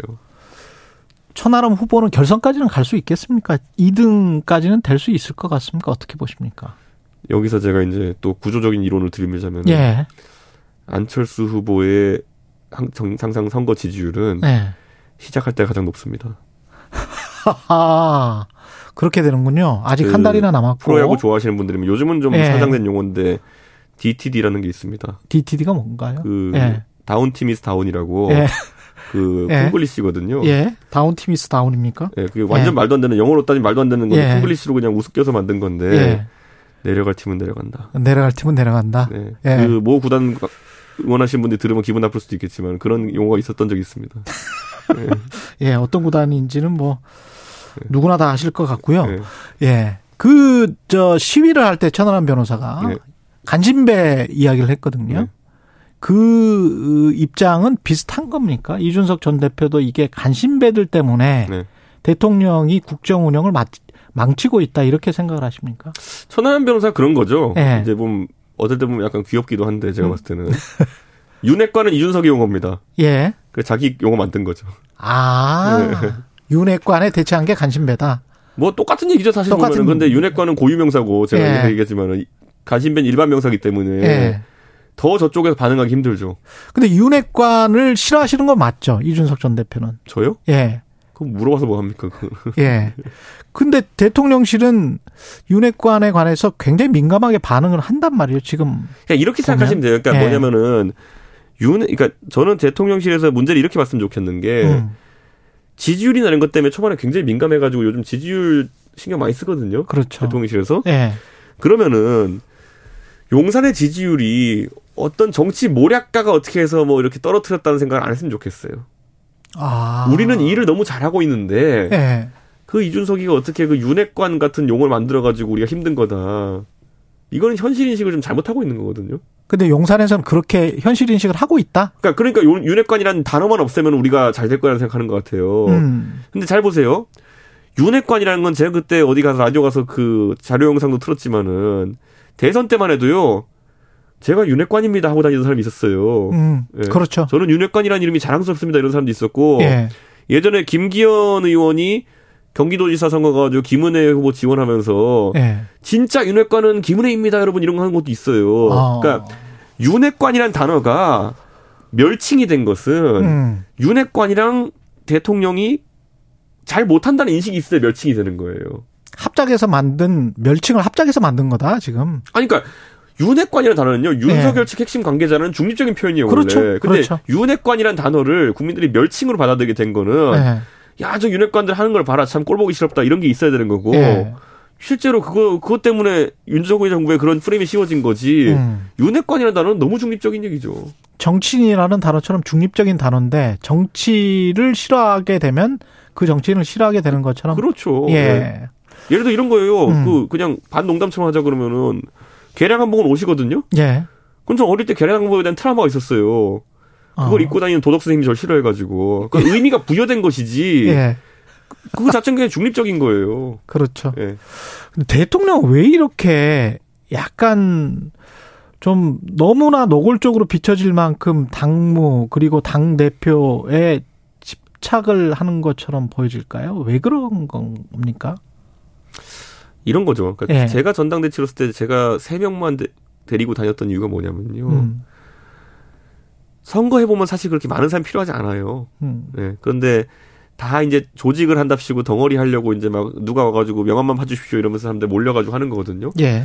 지난 대선 때 조직 1본부에 있었던 부본부장이 뭐였는지 기억나는 국민이 있으면 그 이상한 분이거든요. 그러네요. 누군지도 모르는 게 정상이거든요. 예. 근데 그런 분들을 챙겨줘야 되는 게 지금의 현실인 거죠. 어. 지난 대통령 선거 때 윤석열 후보를 찍은 사람 중에서 네트워크 본부의 부본부장 때문에 찍은 사람이 있으면 나와보라 하세요. 없어요. 그런데 그 사람들에게 챙겨줘야 된다. 챙겨줘야 되는 상황이 오는 거죠, 이제. 근데 그 자리는 공천의 자리나 또는 뭐 아니 뭐 다른 어떤 네. 뭐 공적인 일을 할 수 있는 자리들이겠죠. 음. 근데 이렇게 보십시오. 그러려면 당 대표가 자기 사람이 되는 게 좋다. 저 같은 사람이 있으면 그런 거 받아주겠습니까, 제가? 아. 시험 보러 하겠죠. 네, 저 같은 사람 있으면은 네. 실제로 지난번에 지방선거에서 그래가지고요. 네. 우리 광역의원 비례 같은 경우에는 음. 경기도의원 이런데 비례 같은 경우에는요. 처음에 비례 명단 11명이 올라왔어요. 음. 당선 가능성 있는 명단으로. 4명이 시험 점수 미달에 제가 다 잘랐습니다. 그랬더니 그때 난리 났죠. 예. 소위 윤핵관 쪽에서는. 음. 네. 왜냐? 자기들이 어떤 이유에서인지 모르겠지만 꼭 공천을 줘야 되는 사람이었던 거예요. 예. 그런데 네 명이 갑자기 명단에 날아가니까 이 사람들한테 무슨 빚을 졌는지 모르겠어요. 솔직히 저는 대충 알 것 같은데 음. 그 빚을 갚지 않으면 그 사람들은 부도가 나는 겁니다. 그렇군요. 근데 솔직히 이렇게 생각해서 그때 제가 얼마나 황당했냐면요. 음. 그때 공천 시험 저희 본 게 뭐냐면은 사지선 다형이에요. 심지어 3번으로 찍으면 30점이 나와요. 예. 근데 22점 나오고 이런 분들이 나와가지고 이제 음. 났다는 거는 이분들은 음. 공천을 희화하려고 나왔던 분들이 있었어요 그때. 근데 예. 그분들은 뭘 믿고 나왔겠냐? 예. 뒤에 어떤 사람? 그 전에 공천을 주기로 약속된 게 있었겠죠. 음. 지금 저 심평 변호사가 저렇게 뭐 지나치다라고 박정희 전 의원은 이야기를 했는데 저게 지나치는 인식입니까? 아니면 실제로도 그런 일이 발생할 수가 있습니까? 입이 싼 거죠. 입이 싼 거다? 네. 아, 그러면 현실적으로도 가능한 일이다? 아니, 제가 그래서 처음에 그런 거 예. 있잖아요.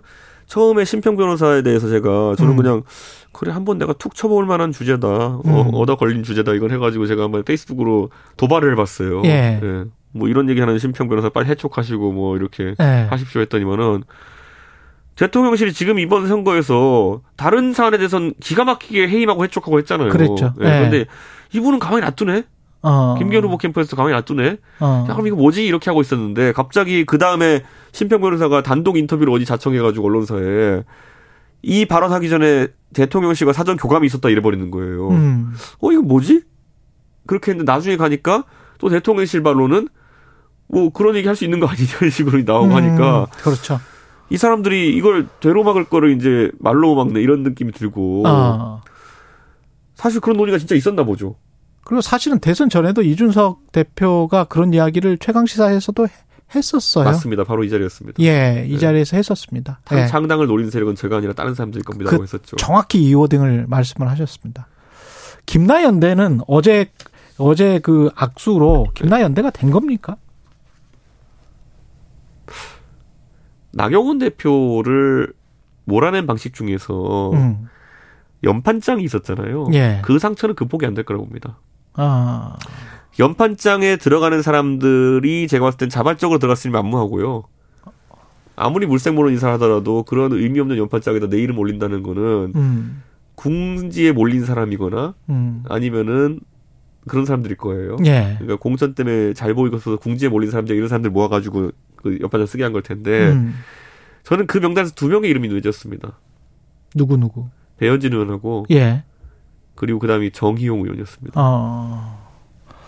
정희용 의원은 나경원 보좌관 출신이고요. 음. 네. 배현진 의원은 뭐 두말할 것도 없이 여성 정치인들 간에서 이제 선후배 관계로 있는 상황인데 정말 심한 극심한 배신감을 느꼈겠네. 일부러 예.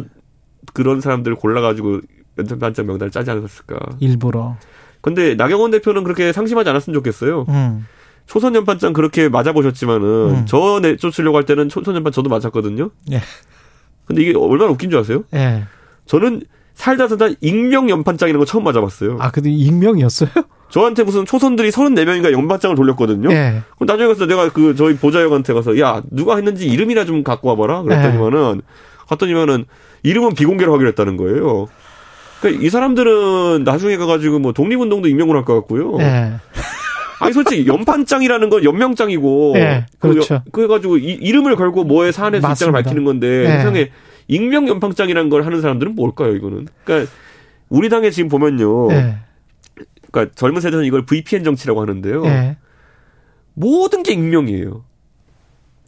근데 제가 이렇게 항상 네. 비유합니다. 네. 사람이 살면서 익명을 써서 할 정치인이 익명을 써서 할 말이 있을 때는 뭐냐면요. 네. 나쁜 말 할 때밖에 없어요.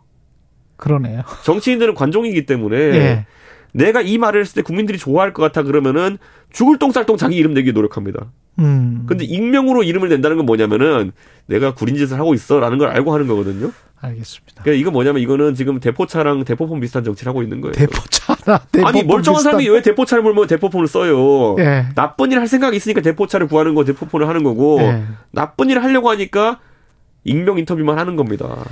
그 책도 나오시는데 책 이야기는 오늘 별로 못했습니다. 그 거부할 수 없는 미래라는 책이 나오는데 뭐 조만간 또 모실게요. 책에서 또 어떤 어제부터 온라인 서점에서 이야기 가능합니다. 예. 최 기자님이 예약하시면은 예. 제가 예 알겠습니다. 예 다음에 또 나와주시는 걸로 예. 예 알고 있겠습니다. 국민의힘 이준석 전 대표였습니다. 고맙습니다. 예 감사합니다. 여러분은 지금 KBS 1라디오 최경영의 최강 시사와 함께하고 계십니다.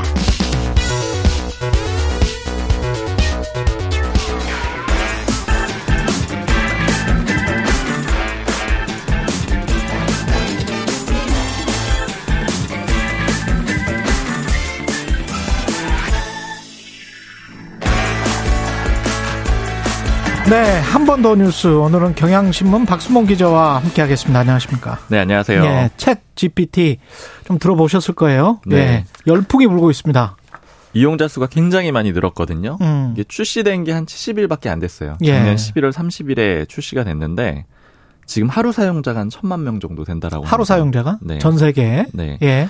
이게 챗 GPT라는 게 챗이라는 거는 앞에 이제 채팅, 채팅? 그런 챗이라고 보시면 되고 음. GPT는 이제 인공지능, 좀 예. 생성하는 인공지능이다 예. 이렇게 보시면 되니까 글을 쓰는 인공지능 그런 기능이고요. 예. 뭐 이게 메커니즘이 훨씬 더 복잡하겠지만 아주 아주 간단하게 말씀을 드리면은 온라인상에 음. 엄청나게 많은 글들이 있을 거 아니에요. 예. 이런 것들을 얘가 다 학습을 해가지고 이제 물어보고 하면은 가장 많이 이제 유통되는 언급되는 방식으로 좀 답변을 해주는 그런 식입니다. 그 기존에 인공지능이 꽤 있었는데 AI가 이게 네. 다른 점이 뭘까요? 일단 수준이 다르더라고요. 수준이 다르다. 네, 써보면은 아실 텐데 음. 뭐 기존에 애플 실이나 뭐 삼성 빅스비 이런 것들 있잖아요. 근데 이게 스마트폰 기능을 그냥 좀 쓴다거나 아니면 음. 검색 정도 하는 그런 정도의 기능으로 활용들을 많이 하시잖아요. 예. 근데 얘는 소설을 쓸 수 있다 그러더라고요. 그래서 저도 궁금해가지고 판타지 소설 써줘 이렇게 했더니 처음에는 이제 주인공 이름도 정해가지고 뭐 이들인 이런 주인공 이름을 정해가지고 한 열문장 정도로 쓰더라고요. 그래서 뭐 더 자세히 써봐라 그랬더니 양도 늘려주고 뭐 이런 기능들을 하는데 써보면은 확실히 좀 다르고 이제 음. 옛날에 이제 영화 보면은 예. 대화하면서 뭐 많이 시키잖아요. 그거 뭐 시키죠. 네 AI들한테 예. 그 이상이라는 좀 생각이 들더라고요. 이런 어떤 창작의 분야에서는 이런 것들은 영화에서는 좀 잘 못 봤거든요. 그러니까 그렇죠. 뭐 검색이나 시도, 좀 시도 못 쓰고 그렇다며. 네, 시도 시키고 그리고 사실은 제일 강점이 있는 분야는 예. 논술인 것 같아요. 논술. 네, 그러니까 기자들 이제 언론사 시험 준비할 때 논술 시험 많이 하니까 예. 저는 궁금해가지고 어제 횡재 수익세에 대해서 한번 기술을 해봐라 그랬더니 음. 개념을 처음에 설명을 하고 이거 한국 정유사들한테 부과하는 게 정당하냐 이렇게 했더니 뭐 찬성 반대 이런 것들 다 종합해가지고 글을 딱 쓰더라고요. 그 단순한 논리, 이분법적 논리는 충분히 가능하다. 네. 예. 종합적인 건 굉장히 좀 강한 것 같아요. 종합적인 거는 굉장히 강하다.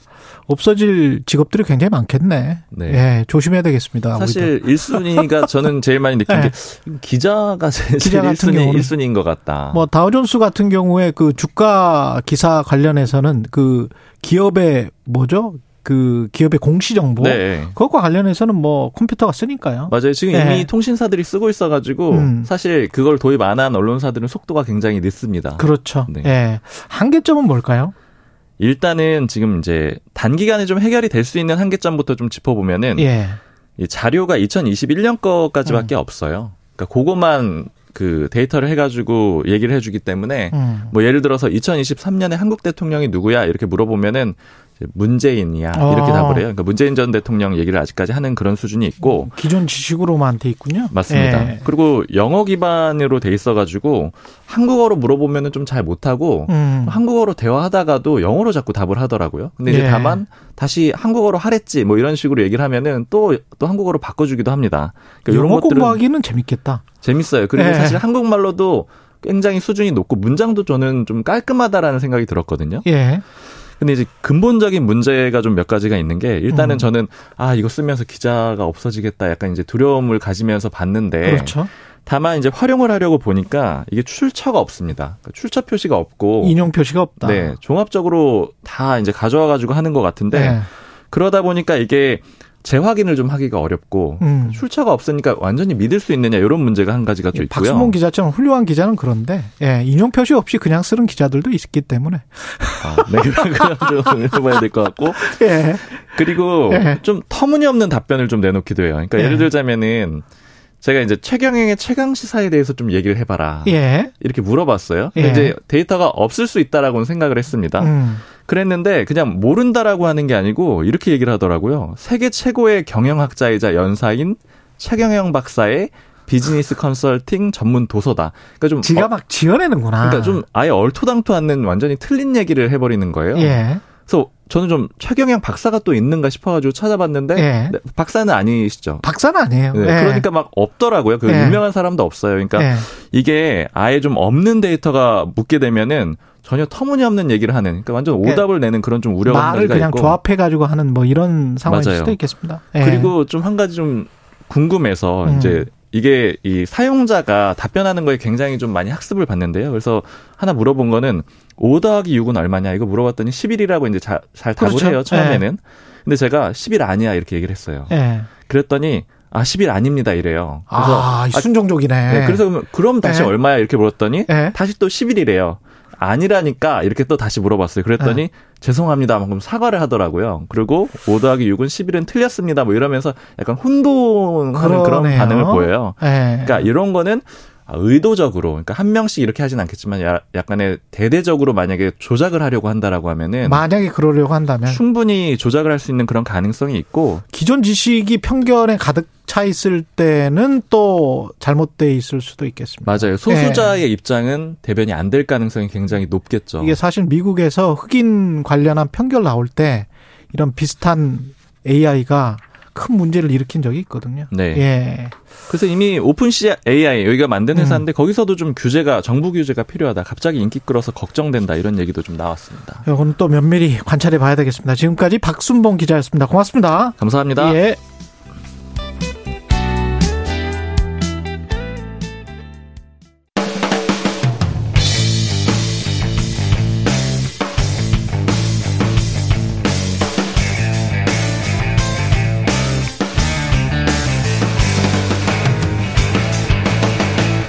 최경영의 최강 시사.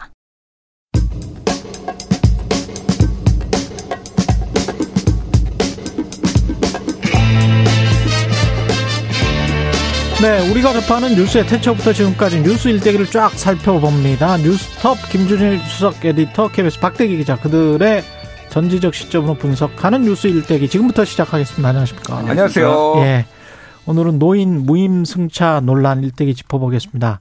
오늘 이 이야기 하기 전에 노인 무임 승차라고 보통 언론에서 부르는데 어떤 그 KBS 기자 선배가 예, 지금은 퇴직하셨는데요. 네.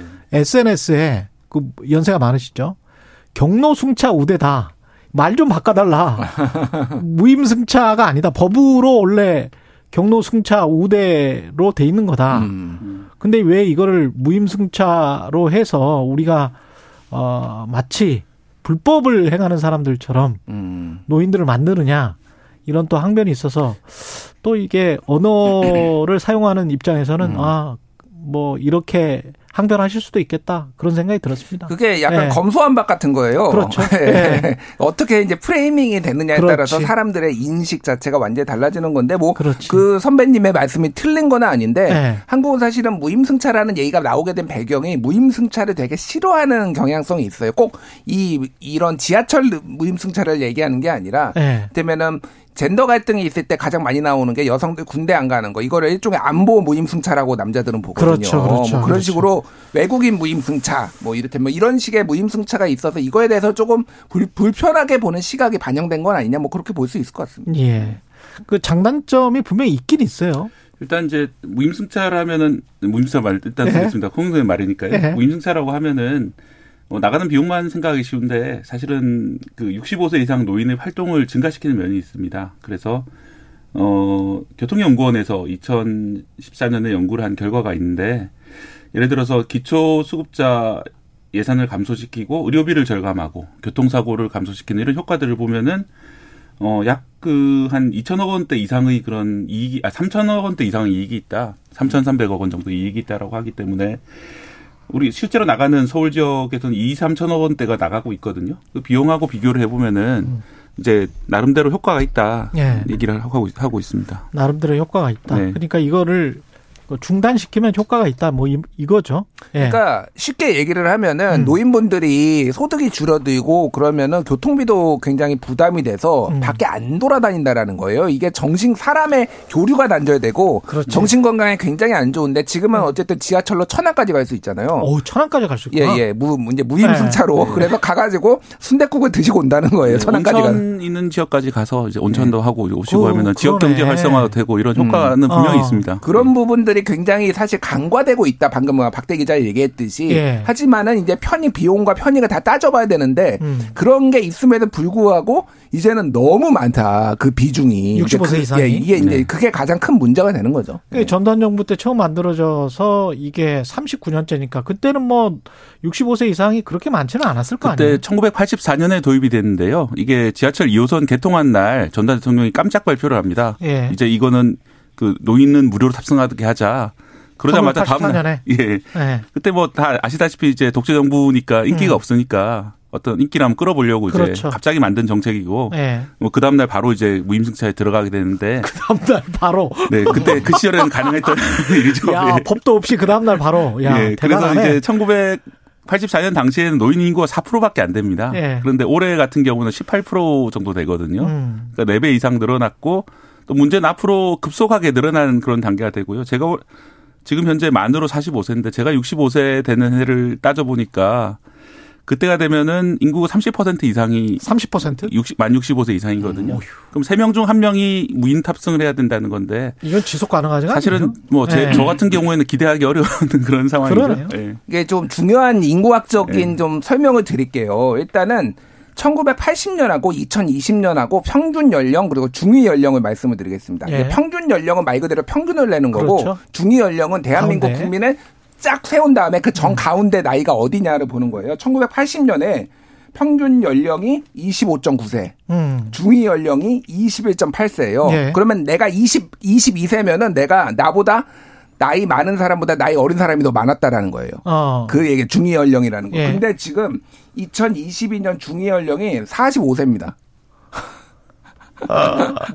예. 이제 다 중위입니다. 22년, 네, 예. 작년. 그렇죠. 그러니까 이게 무슨 얘기냐면은 예전에 만 45세면은 부장님의 중후한 느낌이 있었잖아요. 그렇죠, 그렇죠. 예. 근데 지금은 예. 아직 내가 나보다 어린 사람보다 나이 많은 사람이 더 많은 거야, 45세. 그래서 그렇죠. 제가 이제 만으로 한 48세 되거든요. 예. 근데 옛날에 그 부장님들의 느낌보다는 예. 약간 젊다라는 생각들을 해요. 그게 이제 그렇죠. 점권들이 나오는 이유기도 합니다, 이제.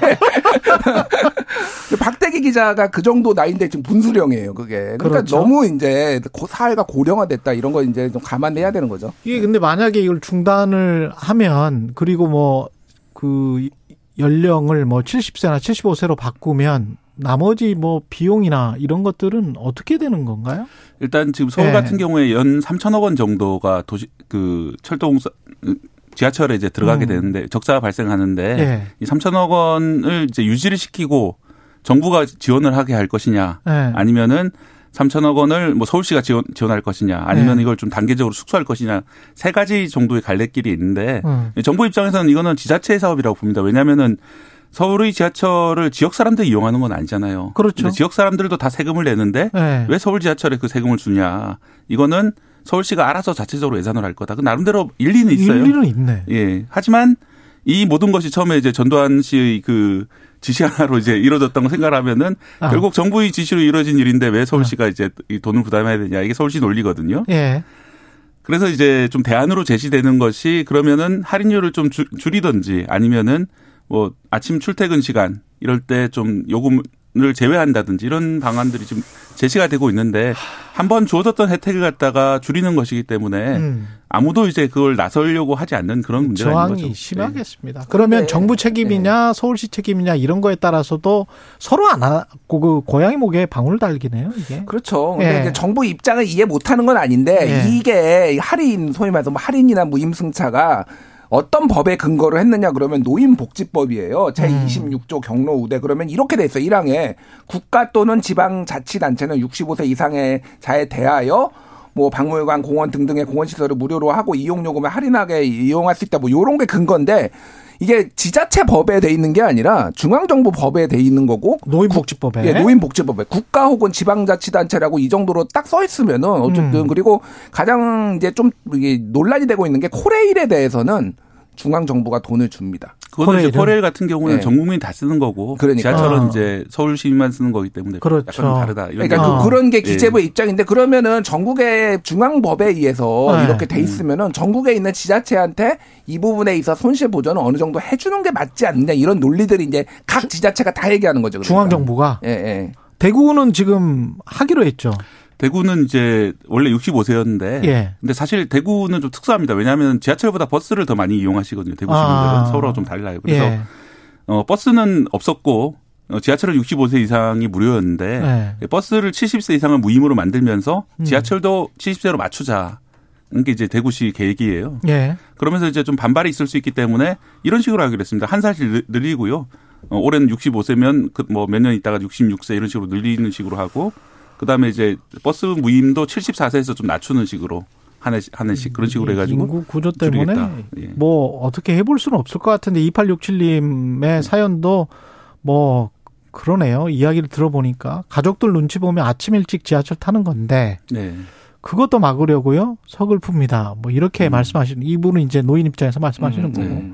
파란 하늘님은 저도 조금 있으면 지하철 전철을 무임으로 승차할 수 있는 나이지만 늘어나는 노인 숫자에 자네들 허리가 힙니다. 음. 70세를 올리면 좋겠습니다. 이런 이런 이야기입니다. 아까 전에 인구학적으로 제가 조금 음. 더 설명을 해드려야 될 것 같은데 음. 이제 65세가 되는 분들이 58년 개띠예요. 소위 아, 말하는 아, 58년 58년 개띠 그 유명한 그 유명한 네. 여기가 이제 소위 말해서 뺑뺑이 세대가 시작이기도 하고요. 아 58년 개띠가 뺑뺑이 세대 시작이었습니까? 예, 예. 그거가 예. 있고 또 하나가 여기가 대한민국 역사상 처음으로 출생아 수가 90만 명이 돌파하기 시작합니다. 이때부터, 이때부터 90만. 그래서 이제 1970년대 초까지 100만 명이 100만 돌파를 해요. 그래서 예. 쉽게 얘기를 하면은 음. 줄줄줄이 지금 노인 인구로 지금 엄청난 숫자들이 지금 다 유입이 된다. 그렇죠. 그리고 지금 대한민국 평균 연령이 80세가 넘거든요. 예. 그러니까 평균 수명이 늘어났어요. 옛날에 예. 비해서.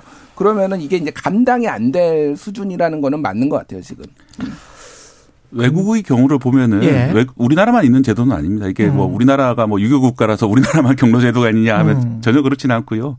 유럽에서도 이제 파리 같은 경우에 62세 62세 이상 노인에게 음. 월 정기권의 50% 할인해 준다 이런 정책들도 있고 예. 런던에서도 60세 이상이면은 뭐 출근 시간이 지난 시간부터 무임승차 가능한 이런 제도들이 있습니다. 그래서 외국의 제도가 있긴 한데 우리처럼 전면 무임은 아니다. 이런 좀 차이가 있습니다. 이주영 님이 네. 노인이 승차하지 않아도 열차는 어차피 왔다 갔다 하는 건데 왜 적자원이 노인 무임 승차라고 하는 건가 이렇게 말씀을 하셨는데 비용은 똑같이 들죠. 왔다 갔다. 하지만 수익이 발생하지는 않잖아요. 음. 노인분들이 지급을 안 하니까. 예. 그러니까 뭐 그렇게 되는 겁니다. 그래서 수천억씩 그 들어와야 될 뭐 지하철 공사 입장에서는 마땅히 들어와야 될 수익이 발생하지 않으니까 적자의 원인이다 이렇게 이야기를 하는 거겠죠. 전체 적자의 뭐 절대 비중을 차지하지는 않아요. 지금 음. 뭐30% 정도고 30% 30에서 40% 정도 되는데 네. 이게 이제 지하철 요금도 대한민국이 싼 편이에요, 사실은 다른 나라에 비해서. 이게 맞아. 다른 전기 요금이나 가스 요금도 마찬가지로 이거를 해요. 눌러왔거든요. 그리고 지하철이 네. 지나치게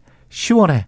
음. 지나치게 시원해요. 에어컨을 너무 빵빵하게 틀고 다른 나라 뭐 선진국들 가보시면 아시겠지만 뭐 그러 이 정도로 시원하지는 않습니다. 전 예. 세계에서 그리고 제일 깨끗한 예, 전 세계에서 예. 예, 그렇기는 합니다. 근데 이게 국민연금과 관련해서도 그렇고 이 인구 문제가 참 장난이 아니네요. 그러니까 이거를 큰일입니다. 종합적으로 예. 봐야 되는데 일단은 지금 정부에서 나오는 게 정년 연장 얘기가 나오고 있잖아요. 예. 60에서 뭐 65세 얘기. 왜냐하면 소득이 줄어드는 사람 상황에서 이게 사회복지 시스템으로 지금 일종의 작용을 한 건데 그렇죠. 정년 연장 얘기, 국민연금 얘기 이런 것들이 다 같이 지금 맞물리고 있어요. 음. 그래서 이거를 뭐 동시에 할 수는 없지만은 이 정부에서 가장 해야 될 게 하나가 이런 부분이 아닌가 지금 그런 생각이 그렇죠. 들고 좀 정치적으로 예. 풀어내려고 해도 사실은 뭔가 뺏는 이런 정책만 얘기하지 말고 예. 예를 들어서 정년을 연장한다든지 음. 뭔가 이제 노인의 취업을 재취업을 위해서 다른 정책과 함께 결합이 된다면은 그러면은 이제 이 비율 그 노인 무임승차에 대한 그 약간 비율 축소라든지 이런 것들은 좀 사람들이 받아들일 수 있지 않을까 생각이 듭니다. 정년 연장을 해도 연봉은 그동안에 받은 것보다는 확 줄여야 될 테고 음, 네. 당연히 그리고 청년 세대에 또 일자리를 막는다 이런 또 비판도 있었거든요. 음. 이분들이 빨리 안 나감으로 해서 뭐 저도 마찬가지지만 늙으면 그러면 이게 그런 것에 관한 이제 사회적 합의도 좀 있어야 될 것 같습니다. 그렇죠. 정년 연장과 관련해서는. 그렇죠. 예. 네. 지금 그거는 이제 세대 갈등이 있어야 되는데 그거를 음. 중재를 하는 게 굉장히 중요한 것 같아요. 그래서 지금 집권 여당에도 좀 젊은 세대의 목소리들이 많이 반영될 필요가 그렇죠. 있고 예. 이 지하철 요금 같은 경우에는 지금 유력 정치인들이 대부분 다 올려야 된다 얘기를 하고 있거든요. 예. 오세훈 서울시장뿐만이 아니라 음. 어떻게 보면은 노인분들이 그 국민의힘의 지지층 중에 가장 중요한 portion이잖아요. 아, 그렇죠. 근데 어떻게 보면은 함의도 있군요. 민주당이 하는 것보다 국민의힘이 네. 이거를 올리는 게 저항이 더 적을 수도 있어요. 어떻게 보면 정치적으로 봤을 때는 지지 그러네. 지지 정당이 이제 하는 거니까 그런 것들을 설득하는 과정이 지금 좀 필요하지 않을까 그런 지금 현재 정권에서 하는 게 훨씬 더 나, 나을 수 있다. 음. 예. 지금 마지막으로 덧붙일 말씀, 예, 박대기 기자. 네. 이게 예를 들어서 이제 전면 폐지보다는 네. 점진적인 연령 상승이나 예를 들어서 출퇴근 시간에 뭐 비율을 조절한다든지 음. 뭐 이런 식으로 이제 정책을 좀 약간 어, 완충 아예 완충 지역을 만들어가면서 해야지. 그 하루 아침에 이렇게 뺏게 되면은 내년이면 예를 들어 무임수가 되는 분들은 박탈감을 많이 느낄 수 있는 그런 상황이기 그 때문에. 저는 네. 뭐 나이도 올려야 되지만은 음. 일단 70세로 저는 올려야 된다고 보고 음. 소득 수준에 따라서 지원을 좀 다르게 사실 뭐 그분들도 돈 많으신 분들 있거든요. 그것도 맞는 말이고. 예, 그럼 네. 소득 수준에 외국은 그렇게 하는 데들이 있어요. 프랑스나 이런 데들 예. 소득 수준에 따라서 차등 지원을 하는 게 맞겠다. 그래서 완전 힘드신 분들은 무임승차로 하게 하고 예. 아니면 그 중에도 한번 절반 정도 해. 해주고 그냥 돈 내고 타고 이런 것들을 조금 구분해서 했으면 좋겠습니다. 그왜 강남에서 할아버지의 재력, 뭐 엄마의 정보력, 아빠의 무관심 이런 이야기 하지 않습니까? 예. 제가 무관심 하나는 확실합니다. 예. 여기까지 뉴스톱 김준일 수석 에디터 KBS 박대기 기자였습니다. 고맙습니다. 감사합니다. KBS 일라디오 최경련 최강의사 듣고 계신 지금 시각은 8시 44분입니다.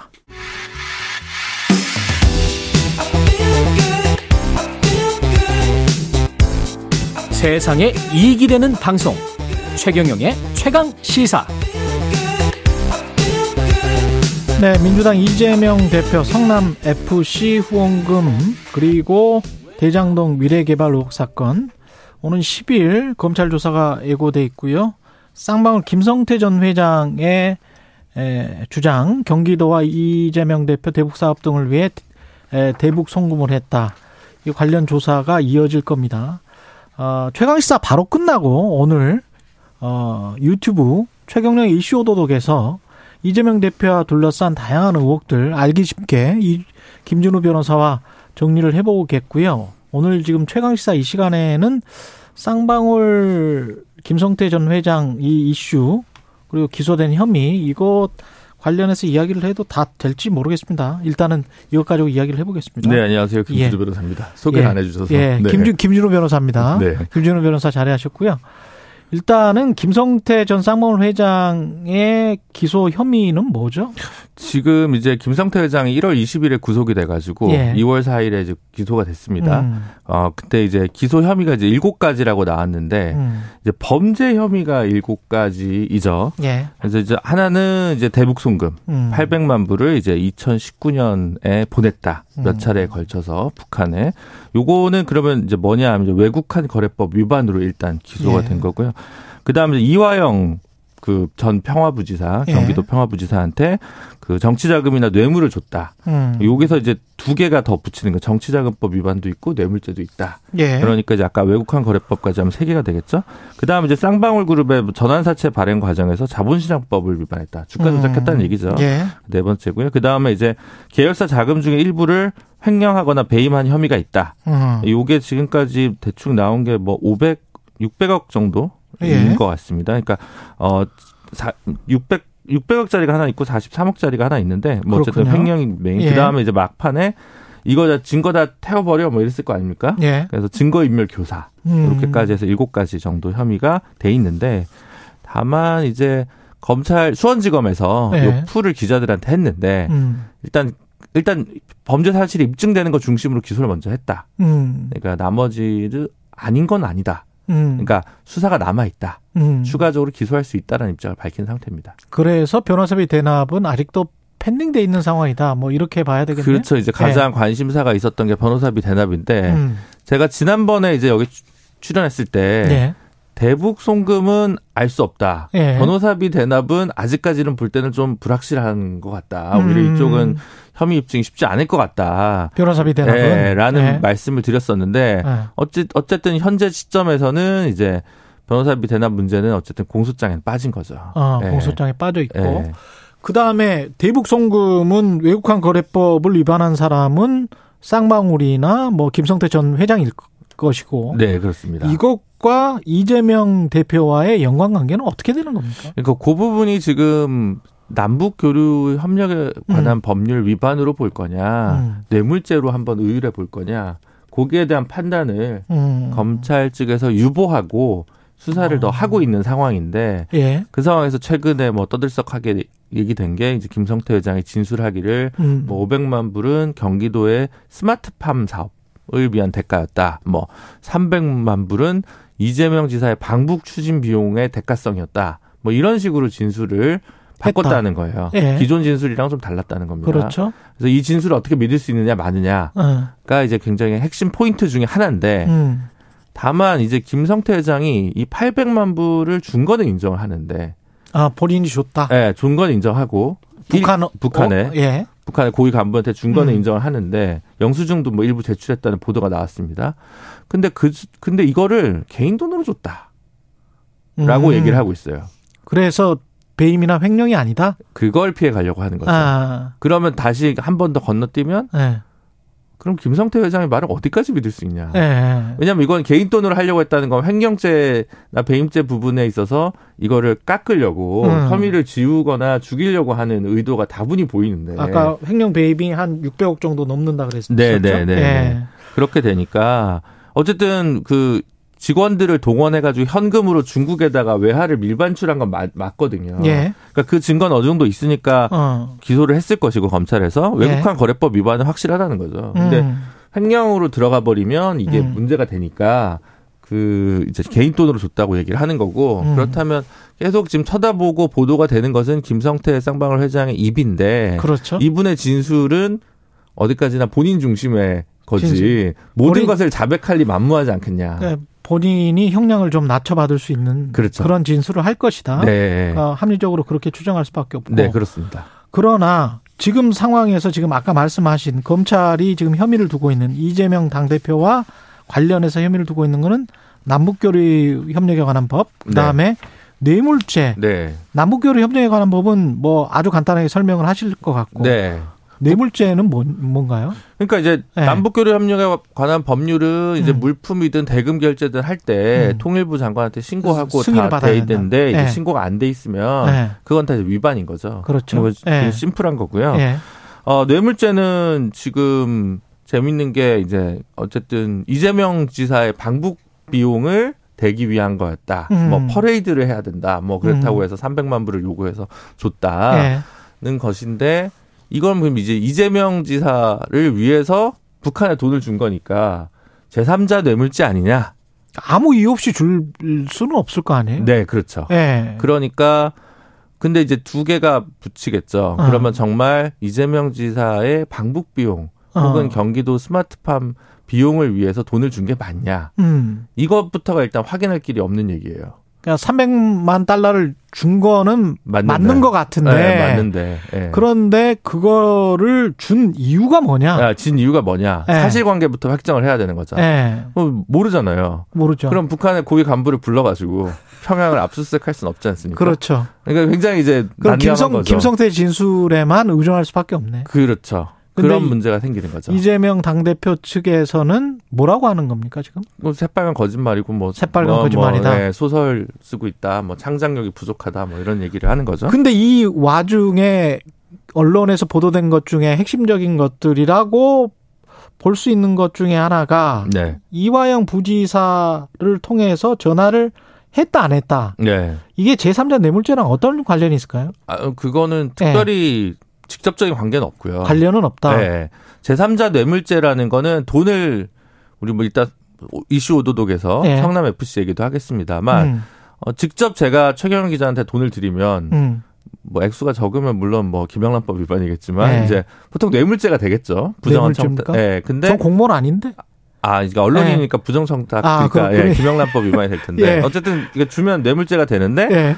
그, 그 분의 뭐 애인한테 주면 예. 이제 제3자한테 준 거니까 제3자 뇌물죄잖아요. 저는 애인이 없는데. 아, 네. 예. 네, 네. 어쨌든 예. 당연히 그렇습니다. 예. 네.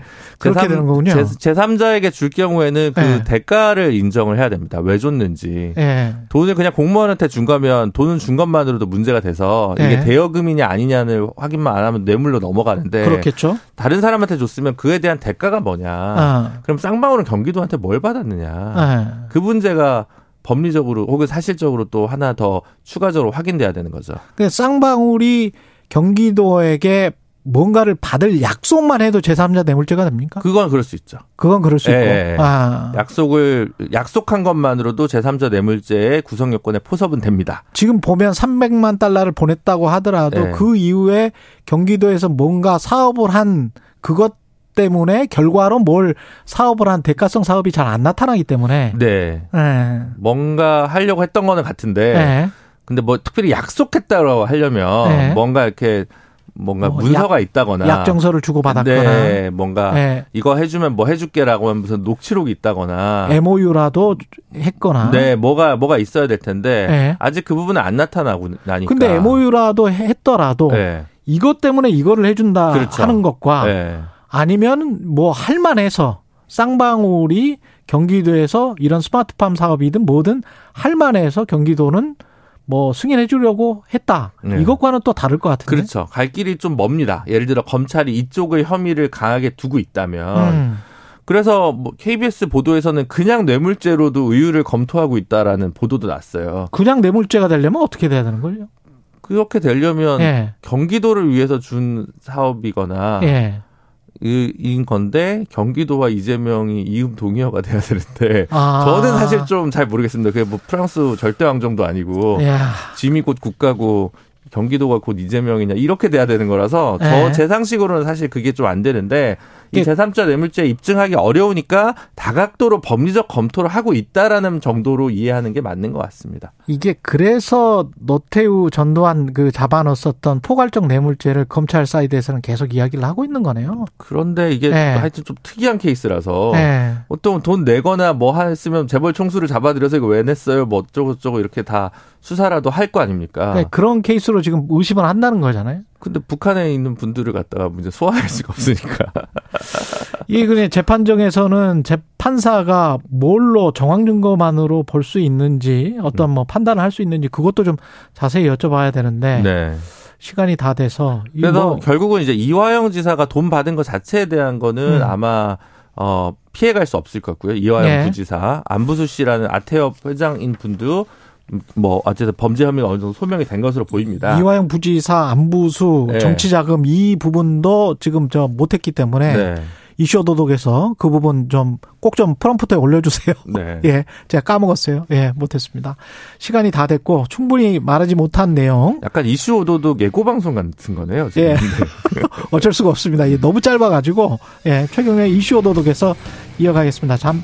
잠시 후 김준우 변호사와 계속 이야기 나누겠습니다. 고맙습니다. 감사합니다. 예, 2월 8일 수요일 KBS 일라디오 최경영의 최강 시사였습니다. 고맙습니다.